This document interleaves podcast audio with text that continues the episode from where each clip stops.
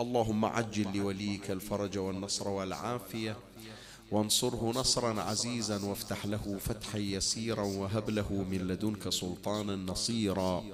رب اشرح لي صدري ويسر لي أمري واحلل عقدة من لساني يفقه قولي. يا كاشف الكرب عن وجه أخيه الحسين اكشف كربي بجاه أخيك الحسين. نادي عليا مظهر العجائب تجده عونا لك في النوائب كل هم وغم سينجلي بولايتك يا علي.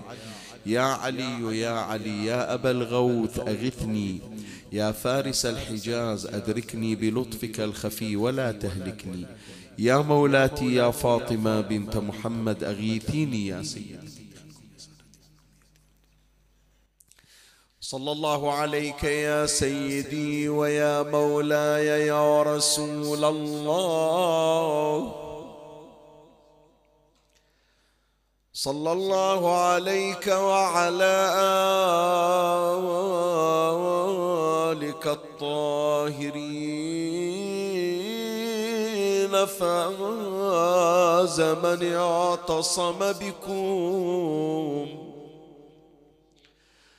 وأمنا من لجأ إليكم يا ليتنا كنا معكم سعادتي. فنفوز فوزا عظيما.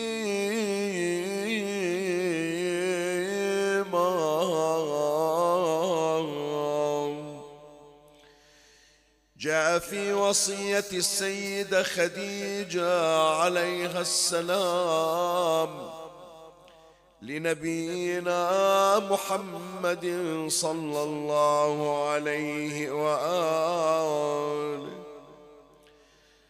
أوصيك بهذه وأشارت إلى فاطمة فإنها يتيمة غريبة من بعدي فلا يؤذيها أحد من نساء قريش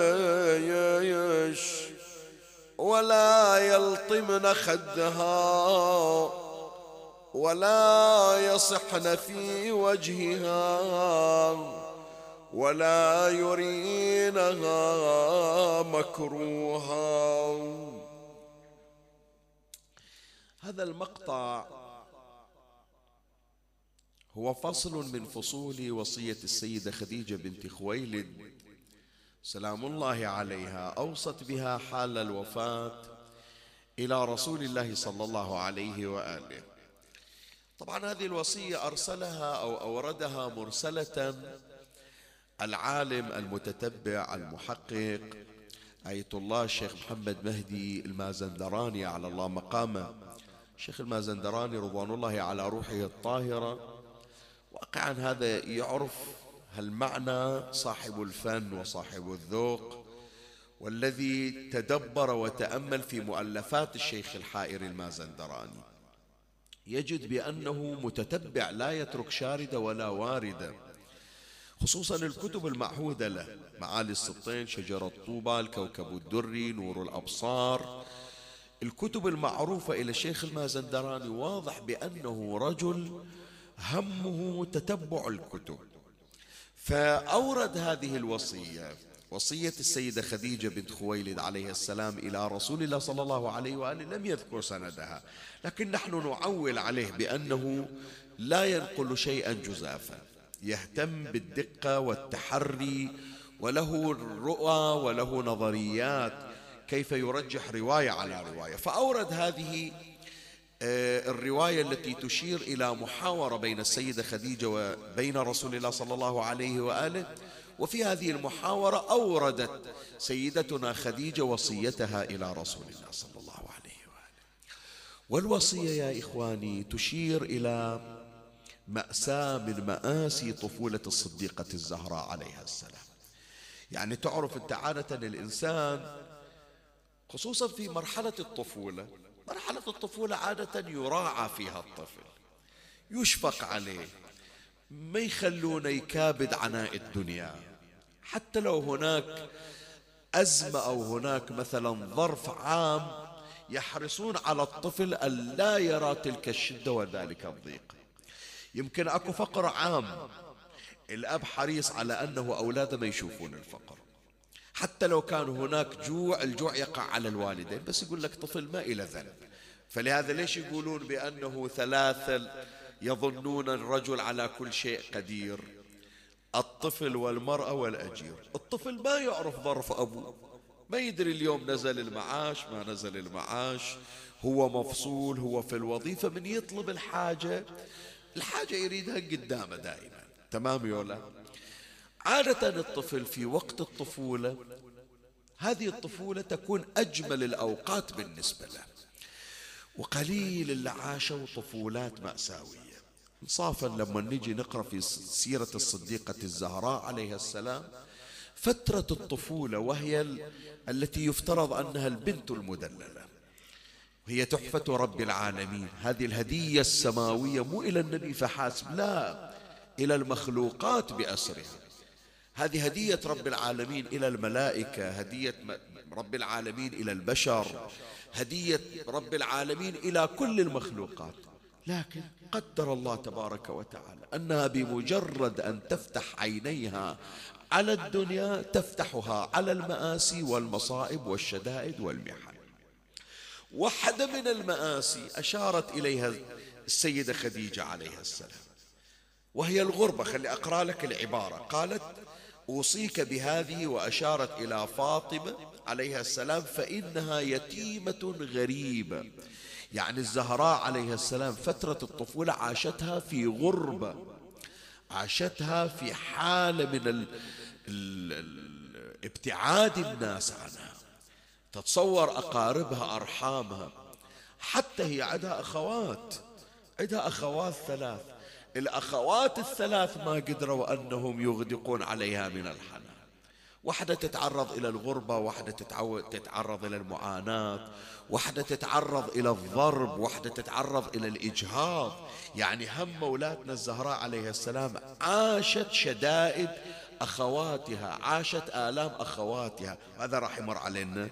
في أثناء البحث. فإذا الفقرة تشير إلى مأساة من مآسي طفولة الصديقة الزهراء عليه السلام. وهذه الحلقة السادسة بعنوان طفولة فاطمة. راح نتحدث فيها في هذه الحلقة وفي هذا البحث عن هذه المرحلة من حياة الزهراء. وكيف استطاعت سيدة نساء العالمين عليها السلام أن تصنع من طفولة مأساوية امرأة صلبة. امرأة قوية. امرأة لا زالت محير بل أنتجت نساء قويات. يعني إحنا من نقرأ عن قوة السيدة زينب عليها السلام نعلم بأن هذه ثمرة من تلك الشجرة. زينب لم تكن لو لم تكن أمها فاطمة سلام الله عليها. ويا أحبائي أنتم مرت عليكم الليالي هذه الفاطمية. وتكاد تكون مصائب الصديقة الزهراء عليها السلام محفوظة ومنقوشة في الذاكرة. بس أنا أسترعيكم هذه الليلة وأهيب بكم. شوية شريط الذكريات رجع إلى الوراء. ومر على مصائب فاطمة عليها السلام واقرأ المصيبة من جديد.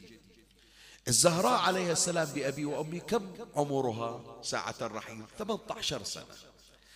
المكثر يقول 20 سنة. المكثر وإلا روايات نحن الشيعة تقول 18 سنة. روايات إخواننا السنة يقولون 20 فما فوق لكن الكل يجمع على أنها خرجت من الدنيا شابة في ربيع عمرها. طيب المواقف اللي مرت علينا تخلينا نتأمل. بالله عليك بنت عمرها 18 سنة. متى كان عندها تدريب على مواجهة 300 رجل؟ وتعلم كيف تردهم عن البيت. اليوم يا جماعة رجل واحد في المنزل ويجون جماعة يريدون يقتحمون عليه ما يقدر يدافع بمفرده. حتى لو استمات يعرف أن مدافعته هذه فقط لتبريد الغليل حتى يقولون دافع عن بيته بس يعرف أنه ما راح يقدر يصدهم. فلهذا يتصل إلى الشرطة ينادي بالجيران يساعدونه. بوحده ما يقدر. مولاتي فاطمة عليه السلام تدافع ثلاثمائة رجل. وعدها خطة للدفاع. وحتى هذه الخطة بعد أن أصيبت وتعرضت إلى الإجهاض وتعرضت إلى الإصابات القاتلة أودت إلى قتلها. مع ذلك ما يأست بما فيها من آلام بما فيها من جراحات بما تعرضت له من إصابات مع الجنين الملقى تخرج وتدافع عن ابن عمها وتتعرض إلى مواجهة أخرى وإلى ضرب ثاني والعدد الذي تولى عملية ضربها في الطريق أكثر من العدد الذي تولى ضربها في المنزل. وهي تقول لا أرجع حتى ترى حتى لا أرجع حتى تدعوا لي ابن عمي. وهم يقولون إنا لا نراها ترجع إلا بعلي. يعني لو شو نسوي؟ لو هالعدد نضيف عليه أعداد أخرى نعرف. إلى أن تموت الزهرة ما راح ترجع إلا بعلي. وفعلا يستسلمون لرغبة فاطمة. وفوق هذا كله فاطمة عليها السلام تخاطب الرأس الأعلى في الدولة ثم تمضي إلى الوجوه والشخصيات المعروفة وتجتمع بهم وتناقشهم وتحاججهم وتطلب مس... يا أخي هالمرأة هذه بال 18 سنة يعني توها مخلصة مرحلة المراهقة. متى اكتسبت هالخبرة؟ متى صارت عندها هالقوة؟ متى تعلمت على يعني كأنما فاطمة عليها السلام تقوم بمشروع بمفردها. لا لا ما قالت والله أريد جماعة يوقفون وياي وحدي ما أقدر أسوي شيء قالت وحدي أقدر أسوي كل شيء هذه فاطمة. من وين جابت يا جماعة هالقوة؟ من وين جاءت بهذه الدرجة الراقية من الصمود والتحدي؟ إلا الرجال يتراجعون عنها. اليوم اسمح لي أقول لك يعني أحكي ويا البعض اللي يقول شيخنا خلاص كل الأبواب طرقتها وكل المحاولات سويتها ظهر خلاص ماكو مجال بعد خلاص يأست أنا. شنو يأست؟ شنو يأست؟ دي تعال اقعد في مجالس الصديقة الزهراء تعلمك شلون المقاومة والتحدي إلى اللحظة الأخيرة. ما قالت من ضربة الباب يأست. ما قالت من أول يوم مواجهة يأست. ما قالت يا جماعة حطوا بالكم ما قالت من أول باب طرقته واستخفوا بمقدمها. ويقولون لها روحي إذا حصلت ناس يوقفون وياك ذيك الساعة تعالي لنا ترى هذه إهانة تدري لو ما تدري. زعلت الزهرة. قالت ما كلمتك بالفصيح من رأسي حتى ألقى أبي رسول الله فأشكوك إليه. ليش؟ مو فقط عن التخاذل عن الاستهزاء والسخرية. قالوا على مولاة الزهراء كلمة ما أحب يعني موجود في التاريخ بس ما أحب أنا كثير من القضايا أعرض عنها. تحتاج إلى قلب قبل اللسان. استخفاف وإهانات ما قالت الزهراء والله أنا خلاص أقعد ببيتي. حاولت من أول يوم وبالتالي ما أقدر أسوي شيء. أربعين يوم. أربعين يوم. كل يوم تحصل فيها إهانة ورد. لا يزيدها ذلك إلا صمودا وإصرارا. من وين حصلتها فاطمة؟ من وين سؤال أسأل. هذا كله يرجعنا إلى بداية عمر الزهراء. لو لم تكن فاطمة عليها السلام تعلمت من طفولتها الصلابة والقوة ما كانت فاطمة التي رأيناها في وقت الشهادة. فلهذا يا إخواني أنا أعرف الأيام الفاطمية عادة نقرأ الأيام الأخيرة من حياة الزهراء. الليلة أنا متعمد أنه أذكر لك الأيام الأولى من حياة فاطمة. وتعرف طفلة عمرها خمس سنين أربع سنين ست سنين سبع سنين إلى تسع سنين. تصور تسع سنين طفلة طفلة يعني. يأشرون يقولون هذه اللي بعدها طفلة صحيح لو لا؟ يمكن ما وصلت إلى سن التكليف بناتنا. ما أكملت التسع. في بداية الربيع التاسع. ومع ذلك مولاتي فاطمة صنعت الأعاجيب. تعامل كامرأة لا تعامل كطفلة. فإذا الليلة الحلقة السادسة من سلسلة اعرف فاطمة والبحث بعنوان طفولة فاطمة عليها السلام. وراح نمر على صور ثلاث ما نقدر أنه نستوعب طفولة الزهراء في حلقة واحدة. بس راح أجيب لك صور ثلاث من طفولة الزهراء وأريك كيف أن هذه المرحلة من حياة الزهراء صلوات الله عليها صنعت منها امرأة قوية صلبة لا زالت تحير العقول حتى هذه الساعة. إن شاء الله راح أمر معكم تباعا في بيان صور ثلاث ومن الله أستمد العون والتوفيق. ومن مولاي أبي الفضل العباس المدد وألتمس منكم الدعاء. وثلاثا بأعلى الأصوات صلوا على محمد وآل محمد.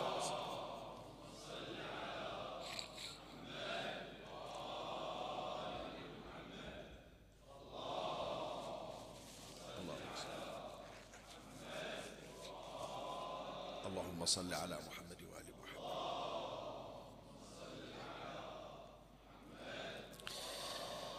مولاي الكريم أنت حيثما كنت اسمعني وفرغ لي قلبك وأعرني سمعك وأقبل علي بكلك. بحث هذه الليلة بعنوان طفولة فاطمة. ويشتمل على بيان صور ثلاث من حياة الزهراء عليها السلام في مرحلة الطفولة. أما الصورة الأولى أجواء المنزل الذي عاشت فيه السيدة الزهراء عليها السلام فترة طفولتها. أنت تعرف شوية فقط يعني هذه الصورة خليها في بالك حتى نبني عليها المحور الأول أو الصورة الأولى من بحثنا. تعرف في البلدان الغربية تصير عملية تفتيش إلى البيوت أحيانا. إذا حسوا بعض المسؤولين بأن المنزل أو أن الغرفة غير ملائمة للطفل. ليحيا حياة سعيدة شو يسوون؟ ياخذون الطفل من عنده. روح شوف الآن كثير من الجاليات العربية اللي عايشة في المهجر. تمر عليهم هذه هذه الآلام شوية يعني مدام مرينا يعني. كانت تجيني بعض الرسائل من أكثر من بلد أوروبي وكانوا مروا على هذه الآلام. يعني هذا طالع يعني بيئة من بيئة عربية ما أريد أحدد المنطقة تحديدا بس يقول إحنا متعايشين يعني. عادي عندنا بأنه طفل ينولد يسكن مثلا في غرفة الغرفة فيها خمسة أخوة ستة أخوة فما يحصل له فراش مستقل ما يحصل له غرفة مستقلة ما يحصل له اللعبة اللي يريدها مثلا. الجدار مثلا مو ملون بالألوان الزاهية. إحنا متعودين يعني ببلداننا متعودين. شوية شوية إلى أن يتعدى الوضع الأبي الله ذيك الساعة يوسع عليه في المنزل. من إجينا إلى الدول الغربية لا. عندك أطفال إذا أنت ما تقدر تتحمل المسؤولية راح ناخذهم من عندك نوديهم إلى أسرة أخرى يوفرون إليهم السكن الملائم المنزل الملائم. ويجون يشترطون مثلا بعض الشروط. يعني أنا الآن مو في معرض التوسع يمكن إخواننا اللي في الدول الغربية عندهم معرفة أكثر. الألوان المحددة نبرة في الصوت مثلا نوعية الطعام وين تعلمهم؟ تطلعهم للتنزه لو ما تطلعهم. ويعطونهم أرقام إذا شفتوا شيء ضايقكم إذا ما وفروا لكم وسائل الراحة. بس دقوا على هالرقم راح نجي إحنا نحاسب الأبوين إذا ما تقدرون تحاسبونهم. طيب. طفلة هذه الليلة صديقة النساء فاطمة.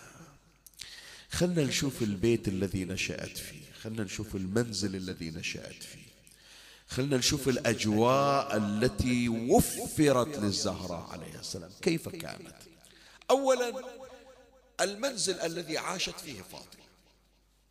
أب يتعرض إلى المواجهة في كل يوم. يتعرض إلى محاولات الاغتيال في كل يوم. أبوها النبي صلى الله عليه وآله.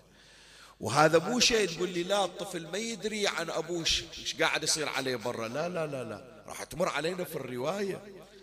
الزهراء عليها السلام كل يوم تصطدم بأن هناك محاولة لاغتيال أبيها ولقتله. واحدة مثلا من المحاولات. خليني أذكر لك واحدة من المحاولات اللي ذكرها التاريخ. انت ما مر عليك؟ سورة المسد تبت يدا أبي لهب وتب ما أغنى عنه ماله وما كسب سيصلى نارا ذات لهب وامرأته حمالة. شوف حم هذه أم جميل يسمونها بنت جميل أم جميل بنت حرب.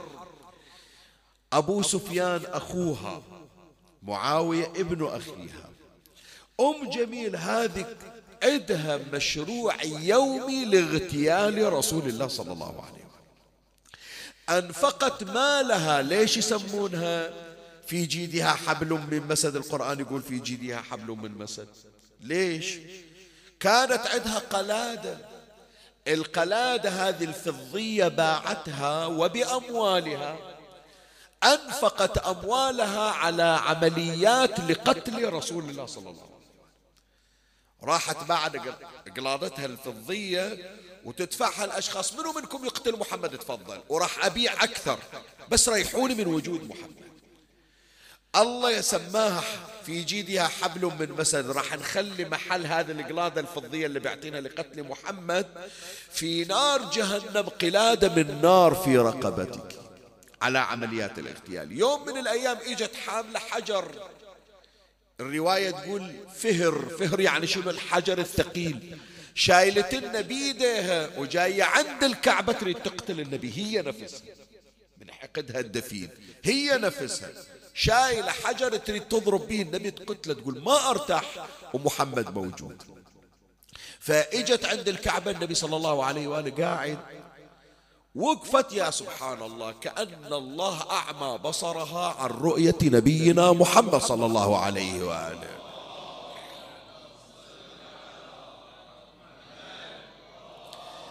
فشايل الحجر شايل الفهر وهي تقول وين محمد؟ من منكم رأى محمد؟ والنبي قاعد يتبسم. صاحب النبي سائله يقول لها إيش بيها يا مخبله ما تشوفك عميت يعني ما عليك. جبرائيل حجب بصرها. عن رؤيتي فموضع شاهدنا الزهراء عليها السلام من الأجواء التي عاشتها في منزلها. أبوها من يطلع من البيت خايفة عليه. ما تدري يقتل يرجع مصوب يرجع مجروح. مرات يرجع النبي وجسمه ينزف دما. تطلع الزهراء عليها السلام تسمع كيف أن الأقوام يريدون قتل أبيها. خلي أذكر لك الرواية. الرواية يذكرها صاحب كتاب السيرة الحلبية الجزء الأول صفحة 474 هي واحدة من الآلام والمآسي التي كانت تمر على الزهراء عليها السلام في فترة الطفولة.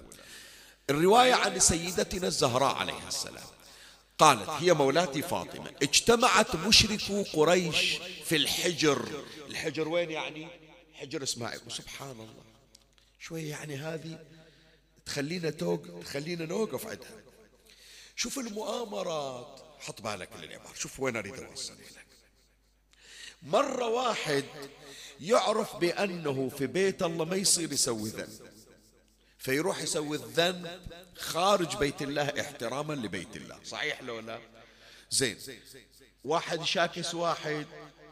ويريد يسبه لكن يقول أنا في بيت الله يقول أنا قاعد في بيت الله الحشيمة لبيت الله خلي أطلع وأراويك صحيح لو لا؟ طيب. كل أهل مكة يعرفون بأن بيت الله لابد أن يؤمن كل من قصده. كلهم المشركون. هكذا ورد في سيرة العرب. قاتل الرجل قاتل الأب. هذا يشوف قاتل أبيه مقبل. يقول مع الأسف ما أقدر في بيت الله ويطوف. لو برا مكة قتلته لكن ما دام هو في الحرم ما أقدر. فأي جريمة ما تصير في مكة يا جماعة؟ أي جريمة ما تصير في بيت الله؟ احترام لبيت الله. لكن من إجا النبي صلى الله عليه وآله ما أقول لك يطلعون برا مكة ويتفقون. خلنا نطلع برا الحرام ونرتب خطة شلون نقتل محمد. لا. حتى يقتلون النبي ولا في بيوتهم بعد. يجون عند جدار الكعبة. شوف إيش قد تحدي. عند جدار الكعبة عند باب الكعبة. في الحجر يجتمعون عند الكعبة لقتل النبي صلى الله عليه وسلم. فهذه إشارة الزهراء عليها السلام. شوف خلي أقرأ لك العبارة من جديد. اجتمعت هذه الزهرة مولاتي تقول. اجتمعت مشركو قريش في الحجر يعني عند الكعبة في أقدس بقعة. فقالوا إن مر محمد فليضربه كل واحد منا ضربة راح نجيب السيوف؟ أصلا اللي يجيب عند الكعبة ما يحمل سلاح. ما يحملون أسلحة عند الكعبة. يقولون لا نجيب أسلحة ونتجمع عند الكعبة ونعرف محمد يجي كل يوم يصلي عند الكعبة. فإذا إجا محمد نطلع سيوفنا وكل واحد منا يضربه ضربة قال إذ فقالوا إذا مر محمد فليضربه كل واحد منا ضربة. فسمعت فدخلت على أبي. تقول هذه الحكاية أنا كنت مرة عند الكعبة أطوف وسمعتهم قاعدين يتآمرون على أبويا فسمعت فدخلت على أبي فذكرت ذلك له أي قالت له وهي تبكي. تركت الملأ من قريش قد تعاقدوا في الحجر فحلفوا باللات والعزى ومنات وإساف ونائلة. يعني شوف كم آلهة ذاكرينها؟ اللات العزى منات إساف نائلة. خمس آلهات يعني خمس أحلاف يأكدون على أنه نقتل محمد يعني نقتله فحلفوا باللات والعزى ومنات وإساف ونائلة أسماء آلهات هذه. إذا هم رأوك يقومون إليك فيضربونك بأسيافهم فيقتلونك. تقول سابعتنهم بإذني فأنت بالله عليك. طفلة صغيرة وتسمع وتشوف الأسلحة وتدري بأنه أبوها إذا طلع من البيت راح يقتل.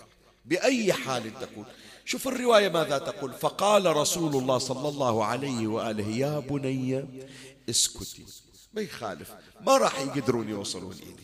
فتخيل كل يوم يمر على فاطمة في أيام طفولتها يوم مرعب بالنسبة لها.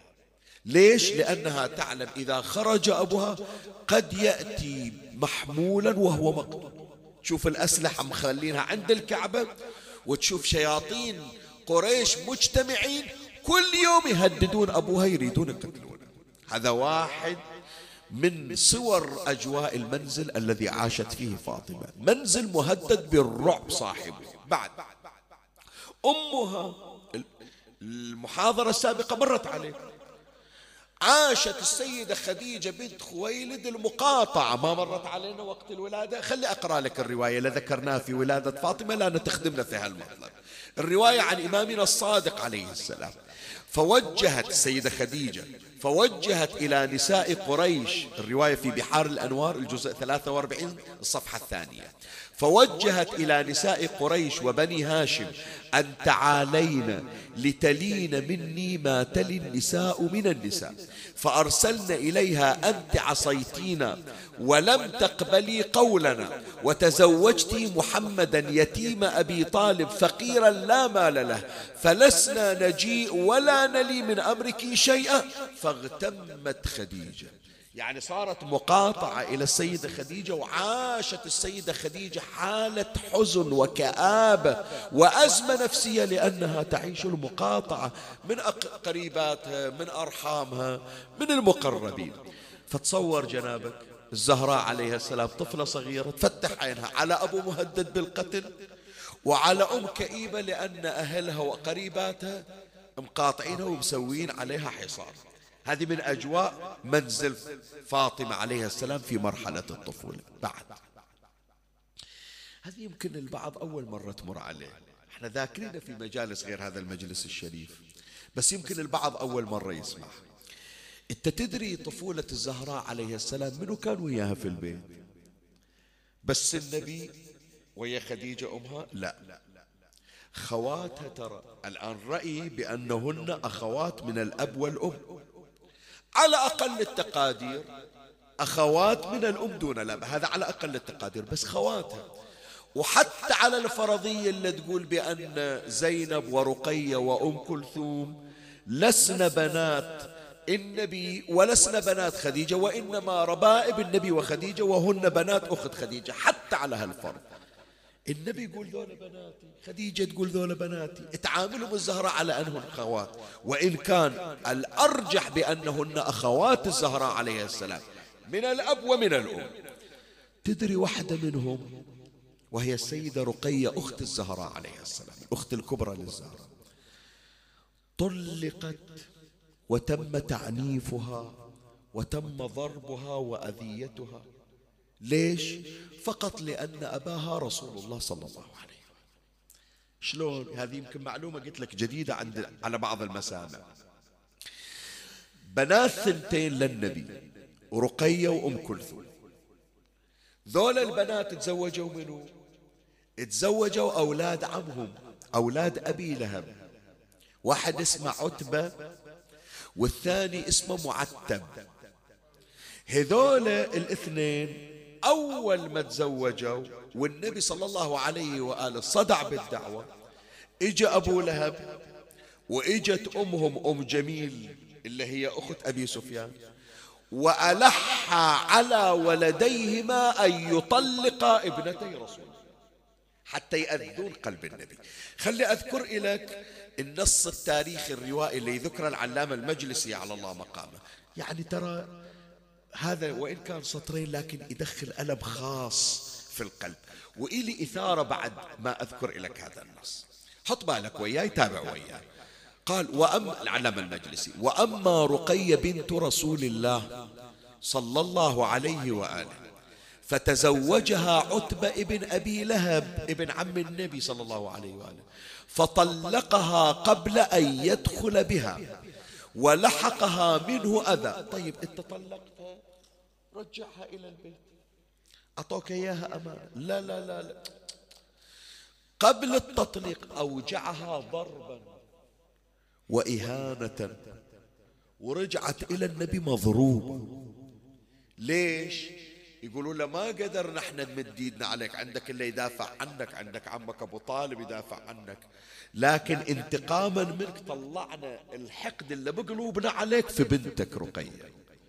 شوف إيش قد فتخيل جنابك النبي بالبيت والزهراء بأبي وأمي طفلة صغيرة. شوية وإذا الباب انفتح وإذا تدخل أختها مضروبة موجوعة الدم ينزف من عندها راح أبين لك النبي أبو الصبر من شاف وضع بنته. خلي أذكر لك أكمل لك الرواية. أقرأ لك الرواية من أول.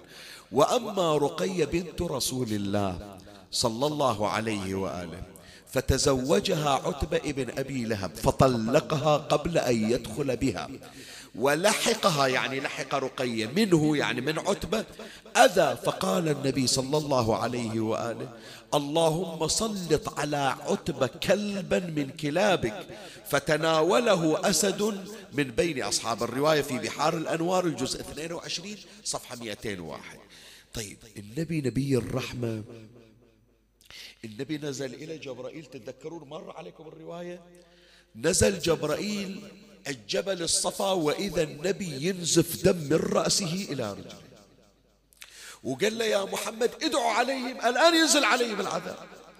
قال اللهم اهد قومي فإنهم لا يعلمون. صحيح لو لا ما رضى يدعو عليهم.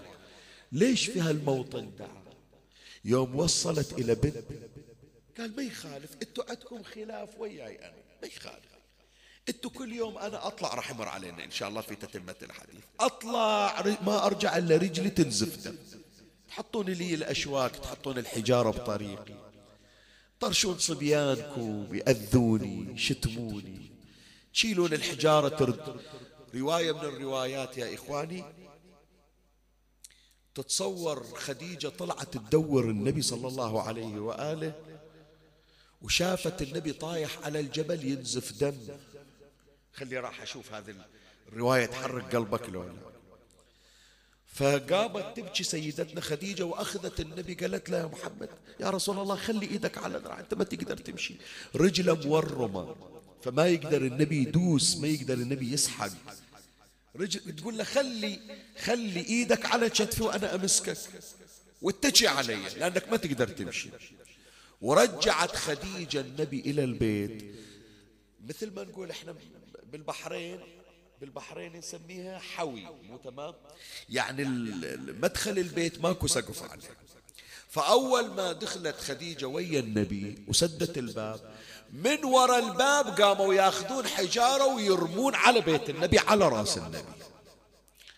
فاش سوت خديجة بأبي وأمي؟ يرويها العلامة المجلسي. شالت رداءها وقامت حطت رداءها ورفعت إيدينها. بحيث الحجارة توقع على ظهرها وعلى الرداء ولا يصيب النبي شيء. وهي تصرخ خديجة تصرخ أترمى المرأة في دارها؟ أتهتك المرأة في دارها؟ ولكم عيب استحوا. مرة وفي البيت وفي بيت الله مكة شنو أنتم من بشر أنتم؟ والحجارة على رأس على رأس رسول الله. فالنبي يقول لهم ما يخالف أنا ما دعوت عليكم وأنا أنزف دم. بنتش جايبها في القضية ما تريدونها ما يخالف رجعها خلاص بدك ما تضربونها تأذونها ليش؟ هذا من الآلام التي دخلت على قلب رسول الله. فبالله عليكم يا شباب أسألكم إذا كان النبي نبي الرحمة ما ملك نفسه حتى دعا على عتبة والله استجاب دعاء. اللهم صلت عليه كلبا من كلابك وذاك اليوم طالع عتبة ويا ربعة في البر وجاء أسد وافترس عتبة تحديدا لدعوة نبينا محمد صلى الله عليه وآله.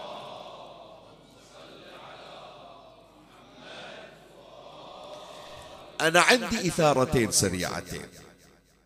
إثارتين سريعتين. إن شاء الله توصل يعني. عبر الأثير سواء في بلدنا أو خارج بلدنا.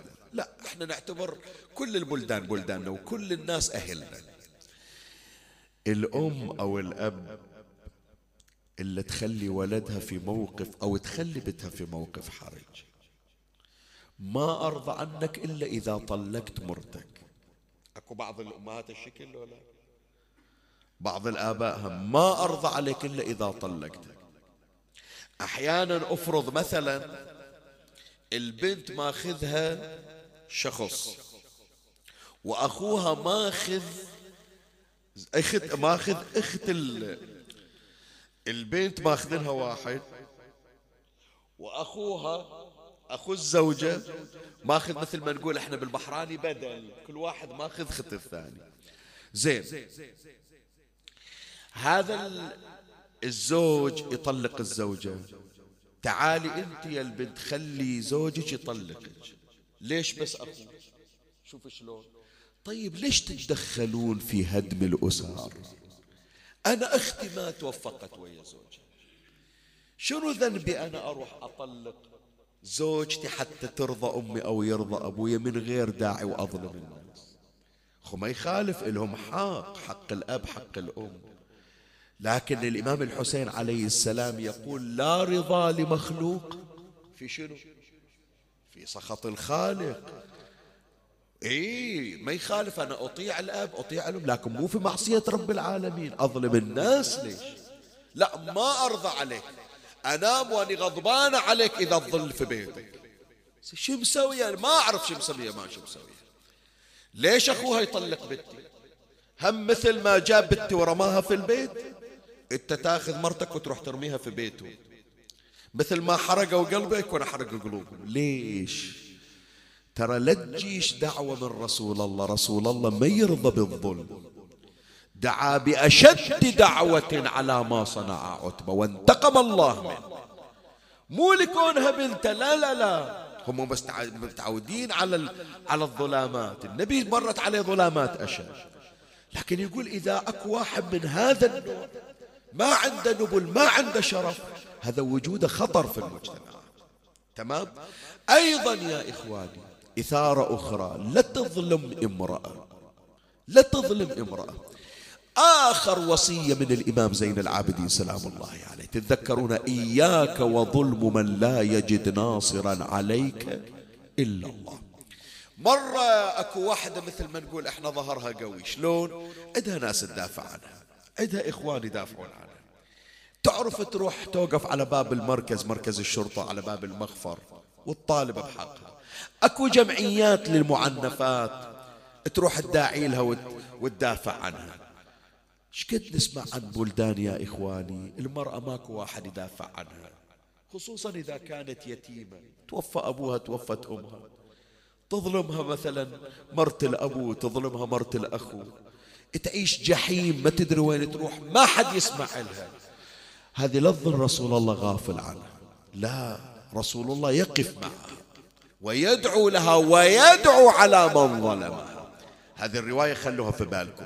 فإذا صورة ثالثة من الصور التي عاشتها فاطمة عليها السلام في منزلها عاشت وهي تنظر إلى أختها مطلقة معنفة تسكن في المنزل. تشوف أختها شلون. جسمها مورم دمعتها على خدها. ليش؟ لأن أباها محمد صلى الله عليه وآله.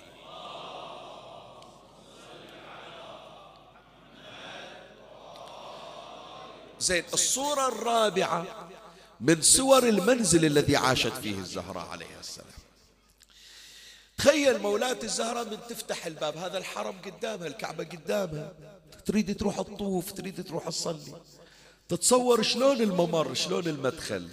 مدخل بيت الزهراء شلون؟ ترى بيت فاطمة يعني ما أدري. بقايا كان موجود وتعرض للإزالة. بينه وبين الحرم الشريف المسجد الحرام خطوات مو بعيد ترى. بقايا حتى موضعها إلى الآن يعرف. هذا الطريق من تطلع الزهراء. أتمنى إذا رحت من ال... من عند باب السلام. وإذا مريت تتصوروا الحالة التي كانت تمر بها فاطمة عليه السلام. تدري أول ما تفتح باب بيتها وتجي تمشي إلى المسجد الحرام مولات الزهراء تطع على شنو؟ على الشوك على الحجارة. إيه من الصبح كل يوم من الصبح يخلون الأشواك والآلات الجارحة حتى تدمي رجلي رسول الله صلى الله عليه وآله ورجل كل من يخرج من المنزل. خلي أنقل لك النقل اللي يرويه العلامة المجلسي في بحار الأنوار الجزء ثمانية. صفحة 279 الرواية عن الإمام الباقر عليه السلام. قال الإمام الباقر صلوات الله عليه أم جميل بنت حرب اللي هي أخت أبي سفيان. أم جميل بنت حرب أخت أبي سفيان حمالة الحطب كانت تحمل الشوك والغضا. الغضا شنو؟ يعني العصي الصغيرة الموجعة اللي يدوس عليه تأذيه. تحمل الشوك والغضا فتطرحه في طريق رسول الله صلى الله عليه وآله إذا خرج إلى الصلاة. فكل يوم مولاة الزهراء من الصبح أول ما تفتح الباب توخر هذه الأشواك اللي يحطونها في طريق النبي. ومن تطلع رايحة إلى المسجد طريق المسجد كله مليء بالأشواك التي تؤذي قدمها وقدم أبيها النبي. هذه الصورة الأولى هكذا كانت مولاتي الزهراء عليه السلام تعيش طفولتها في منزل ملؤه الألم ملؤه الأحزان. الأب مهدد الأم منبوذة الأخت مطلقة معنفة. المنزل كل يوم يتعرض إلى آلات جارحة آلات مؤذية تؤذي سكان ذلك المنزل. هذه الصورة الأولى. طيب نجي إلى الصورة الثانية. الطفل عادة يباعدون ما يعرضون إلى مشاكل الأبوين. لكن تدري مولاة الزهراء عليه السلام منذ نعومة أظافرها كانت تدافع عن أبيها رسول الله صلى الله عليه وآله. ولهذا يا أحبائي شوفوا في الأيام الفاطمية الآن تسمعون سواء المجلس الشريف أو المجالس إن شاء الله الشريفة عند إخواني وأساتذة الخطباء. غير عندنا بأن مولاتي الزهراء عليها السلام كانت خرجت كانت كانت قد خرجت تدافع عن أمير المؤمنين. كلنا نعرف هذا الكلام. حتى في التم... في المشاهد التمثيلية التي تمثل مظلومية الزهراء كيف كانت فاطمة تدافع عن أمير المؤمنين؟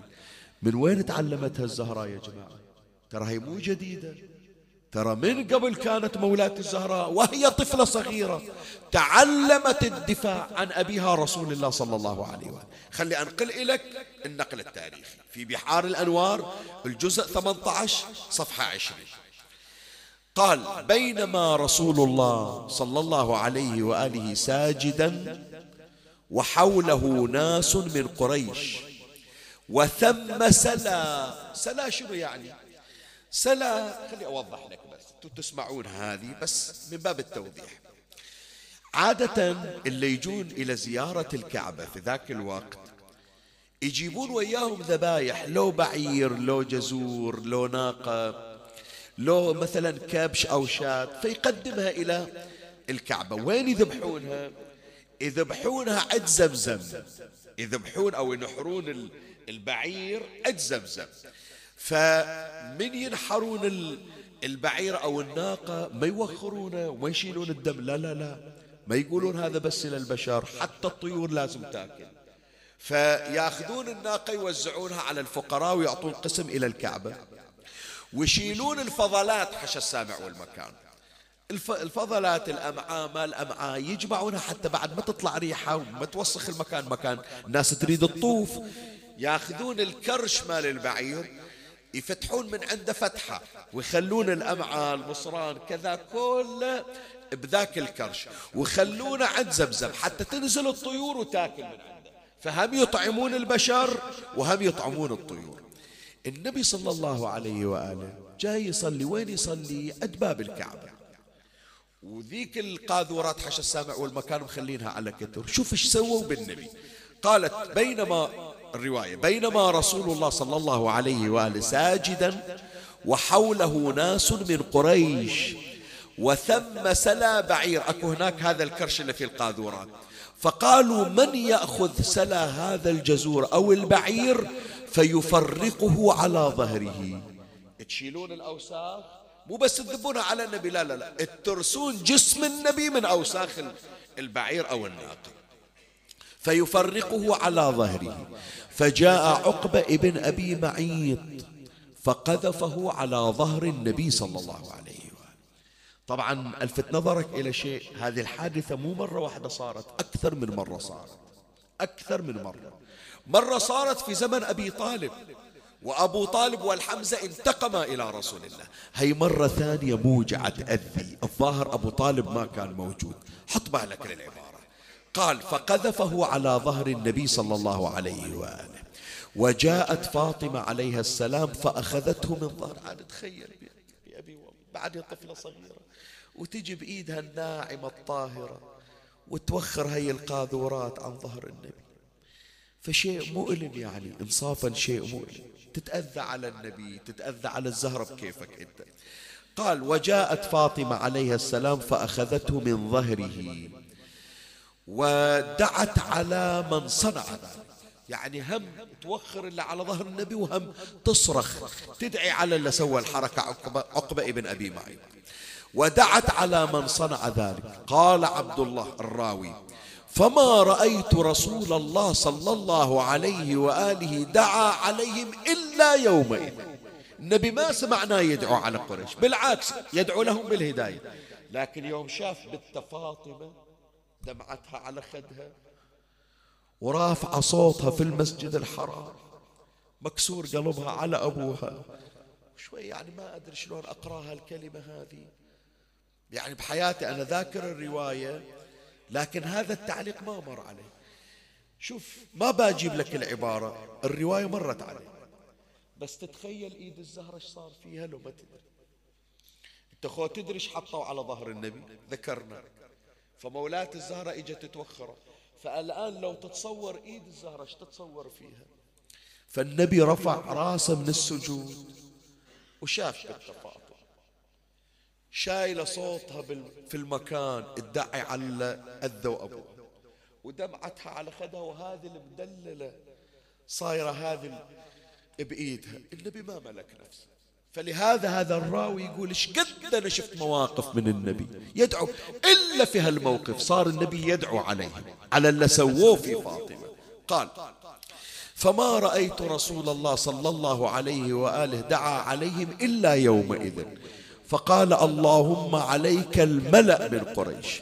اللهم عليك أبا جهل بن هشام وعتبة بن ربيعة وشيبة بن ربيعة يعددهم بالأسامي وعقبة بن أبي معيط وأمية بن خلف. قال عبد الله والله لقد رأيتهم قتلوا يوم بدر وألقوا في القليب أو قال في بئر غير أن أمية بن خلف كان رجلا بادنا فقطع قبل أن يب... يعني تقطع قبل لا يطيح في البئر. ليش؟ النبي شاف آثار الزهر عمي ترجع فاطمة إلى البيت وتغسل إيدها كل شيء ماكو. ما قدر النبي يمسك نفسه. ليش تبكي عمي؟ إي وين راح قلبك عمي هذه الآثار تروح. لو شاف آثار ثانية ظلت إلى يوم دفنوها أم حسين ما راحت. شي يسوي النبي؟ والأثر الباقي كمثل الدملج في عضد الزهراء أقوى الحجج. يا غيارى يا فاطمي ومن سواد متنها اسود الفضاء. يا ساعد الله الإمام المرتضى. إذ رض تلك الأضلع الزكية رزية. ما مثلها رزية. يا رسول الله أخذتك الحسرة والحرق في قلبك على فاطمة تلك الساعة فلو رأيت أناملها من وراء الباب والصوت يتلوى عليه دخيل مولاتي أم الحسن فاطمة خلي بعد حتى ما أقطع المجلس حتى يتم الأثر أكثر. وإن كانت الدمعة وصلت بس أذكر هالكلمة وفيها مسك الختام. الصورة الثالثة خلي أقرأ لك. مولاتي خديجة ساعة الموت. مولاتي خديجة ساعة الموت. عندها وصية ذكرها الشيخ المازندراني في شجرة طوبى صفحة 223 شوف من غير تعليق هي الوصية تبكي. من غير ما أعلق وأجيب لك جوريز لا لا لا لا أعرف قلبك رقيق. هي الوصية تبكي. قال قالت خديجة لرسول الله صلى الله عليه وآله وأما الوصية الثالثة فإني أقولها لابنتي فاطمة وهي تقول لك فإني مستحي منك يا رسول الله. فقام النبي صلى الله عليه وآله وخرج من الحجرة فدعت بفاطمة وقالت يا حبيبتي وقرة عيني قولي لأبيك إن أمي تقول أنا خايفة من القبر. أريد منك رداءك الذي تلبسه تلبس الذي تلبسه حين نزول الوحي. تكفنني فيه. فخرجت فاطمة وقالت لأبيها ما قالت أمها خديجة. طلعت الزهرة ودمعتها على خدها. تقول أبويا ترى أمي مستحية خايفة من القبر وتقول تريد الثوب اللي عليك. ومستحية النبي يوم اللي سمع دمعته سألت قالت خديجة بذلت مالها من أجلنا اليوم مستحية تطلب من عندي قميص. نزع النبي قميصا. وإذا بجبرائيل قد هبط قال يا محمد قل لخديجة إن العلي الأعلى يقرئك السلام يقرئها السلام ويخصها بالتحية والإكرام. ويقول إن خديجة بذلت مالها فينا فكفنها اليوم علينا. ليصير بخاطرها. تستاهل كل خير على اللي سوته. إيه وما رجعت فاطمة إلى أمها وإذا بخديجة فارقت الحياة. اسمع عاد عمي هي الرواية في بحار الأنوار هالمقدار كافي. رواية عن الإمام الصادق عليه السلام. لما توفيت خديجة رضي الله عنها جعلت فاطمة عليها السلام تلوذ برسول الله. طلعت. طلعت فاطمة من البيت تخبر النبي. شلون وضعها؟ اسمع الله لا يروع أولادكم.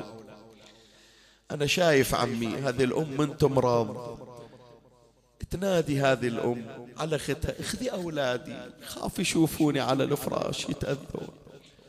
شوف إيش قد الزهرة متحملة مصايب منذ نعومة أظافرها. هذا الإمام الصادق يقول يقول جعلت فاطمة عليها السلام تلوذ برسول الله وتدور حوله. داير مدار مي عارفة تقعد في البيت أم الأئمة تلوذ برسول الله صلى الله عليه وآله وتدور حوله. وتقول أبا أين أمي؟ وين راحت؟ بعد ما شبعت من عدها. أين أمي؟ قال فنزل جبرائيل عليه السلام. فقال له ربك يأمرك أن تقرأ فاطمة السلام وتقول لها إن أمك في بيت من قصب كعابه من ذهب وعمده ياقوت أحمر بين آسيا ومريم بنت عمران. فقالت فاطمة عليها السلام إن الله هو السلام ومنه السلام وإليه السلام. أمي راحت الجنة. الله وياها خلتني أنا يتيم. يا عمي خلاص مجلسنا خلاص ساعة نقرأ كلها على الزهرة. خلي أقول لك بس هذه الرواية هي مسك الختام. يوم زفوا فاطمة وجابوها إلى بيت أمير المؤمنين. أسماء بنت عميس وين كانت؟ كانت في الحبشة. ليلة الزفاف وإذا أسماء جاية ويا جعفر النبي شافها قال أسماء. إنت مو بالحبشة مهاجرة؟ قالت إيه يا رسول الله. بس جاية أحضر زفة فاطمة وأمشي. شوي يا عمي أعطني مهلة هذه اللحظات الأخيرة. قال لها طالعة من الحبشة عابرة بحور وجاية عندنا. حتى تحضرين زفة فاطمة؟ قالت إيه يا رسول الله. إيه ليش عاد موجود عندنا نسوان؟ أم سلمة موجودة فاطمة بنت أسد موجودة أم أيمن موجودة كلهم موجودات. إيش دعوة قاطع المسافة وجاية؟ قالت أقول لك يا رسول الله ليلة وفاة خديجة شفت دمعتها على خدها. هي من اللي تحكي؟ أسماء بنت تقول ليلة وفاة خديجة شفت دمعتها على خدها. فقاعدة عند راسها قلت لها خديجة ليش تبكي؟ يبكي غيرك انت سيدة من سيدات أهل الجنة. انت رايحة إلى الجنة إلا بحالك ما يبكي. قالت لي أسماء تدرين ليش أبكي؟ قالت ما أدري قولي لي. قالت أعرف البنت يوم اللي بتتزوج. لازم تجي أمها توقف وياها هي اللي تلبسها هي اللي تسرخ شعرها هي اللي تطيبها. ويوم زفتها تحط إيدها بإيد بنتها هذا عمي يسمعوني هالأيام أيام زواج. يسمعوني الأمهات.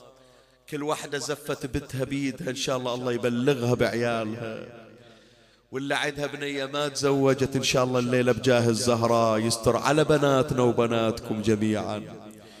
إيه ليلة الزفة تجي إيدها بإيد بنتها وتحط إيدها بإيد زوجها وتقول شوف يا زوج بنتي هلا هلا في بنيتي. لا لا تكسر خاطرها ترى هي المدللة. طالع الله وطالعها. ترى ما ارضى عليها إلا هذه صحيح لو لا؟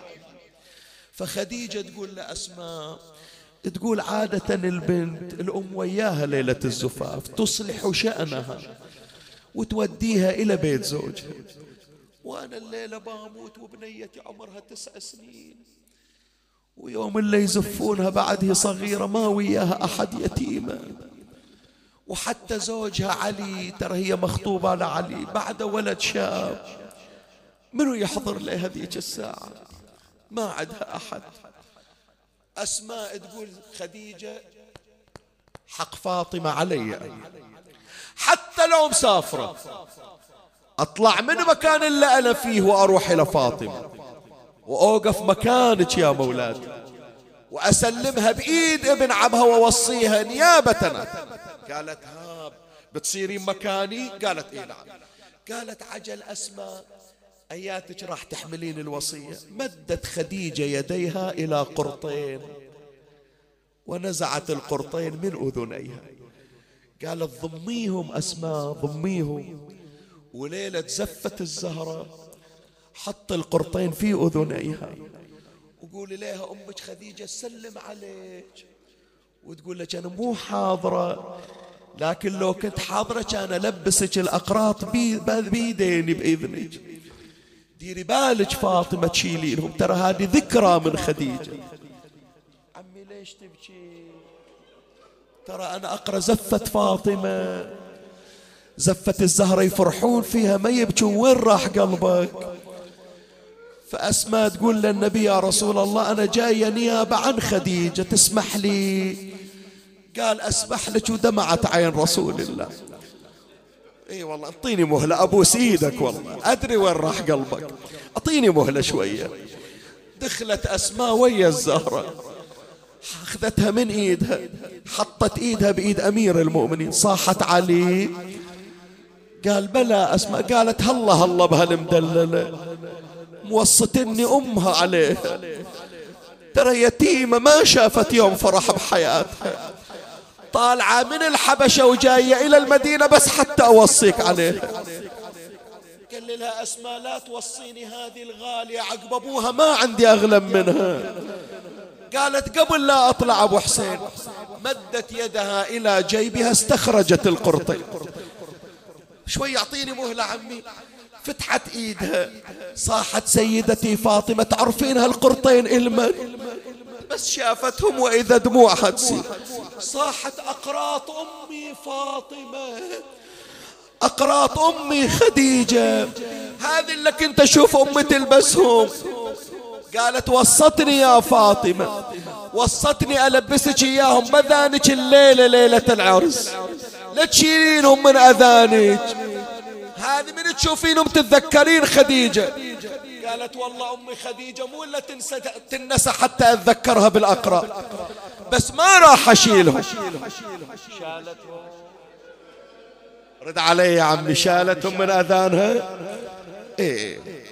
أعرف ليش الدمعة نزلت أعرف. استقبلتني فاطمة بوجه أعشى بصري ينور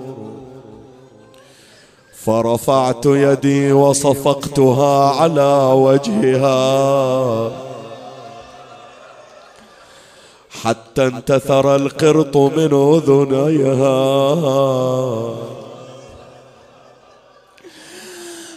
تعالي تعالي تعالي من كسر الضلع ظلت. تعالي تعالي. تصيح بصوت يا فضة. والله راح اعيد البيت. وإن شاء الله تحضر لك ام حسين بس أريد تعالى يطلعها من قلبك. تعالى تصيح بصوت يا فضة. تعالي تعالي هذا القدر الباري. تعالي سطروني وطحت فوق الوطي. اي سطروني وطحت فوق.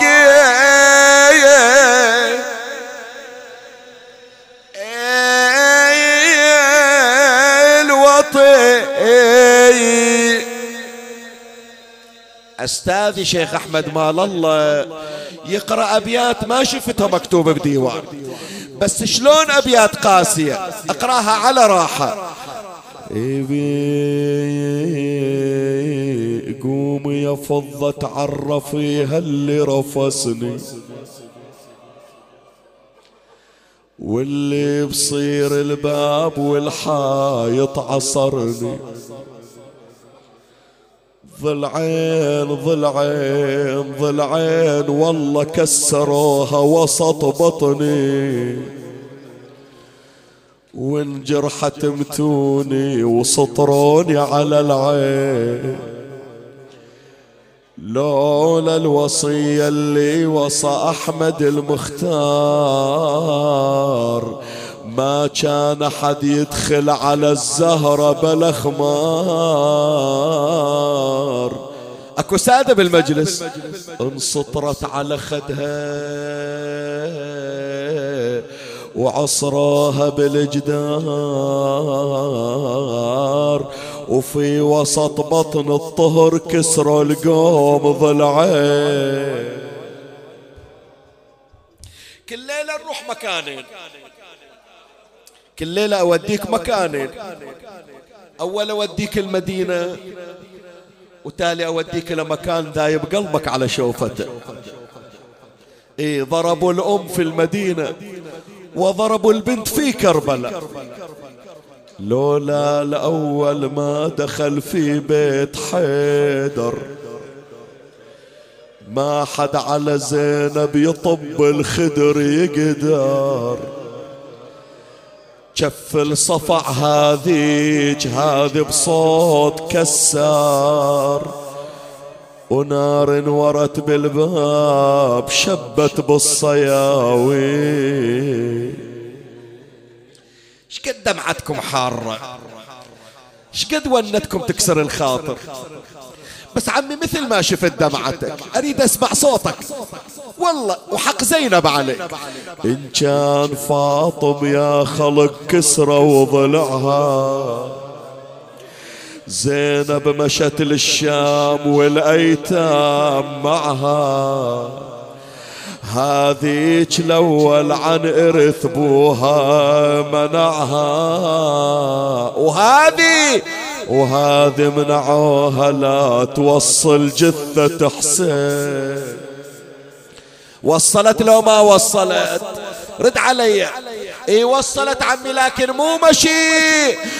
اركاض اركاض اركاض يا اخويا الدرب ركضته يا حساف الشمر ما لحقيته. ما تخليني أقرأ لك. أنا أركض خويا ومن خلف المهور ريتني ميتة قبل وقت الظهور. ليش؟ شفت متربع على صدره. شفيت متربع على صدرك شمير يقطع بنحرك ولا من عيته ومر يحز الناح. غير مراقب من الله لا يخشى ولا يتوجل. فتك العصفور بالصاق فيا للعجب ذبح الشمر حسين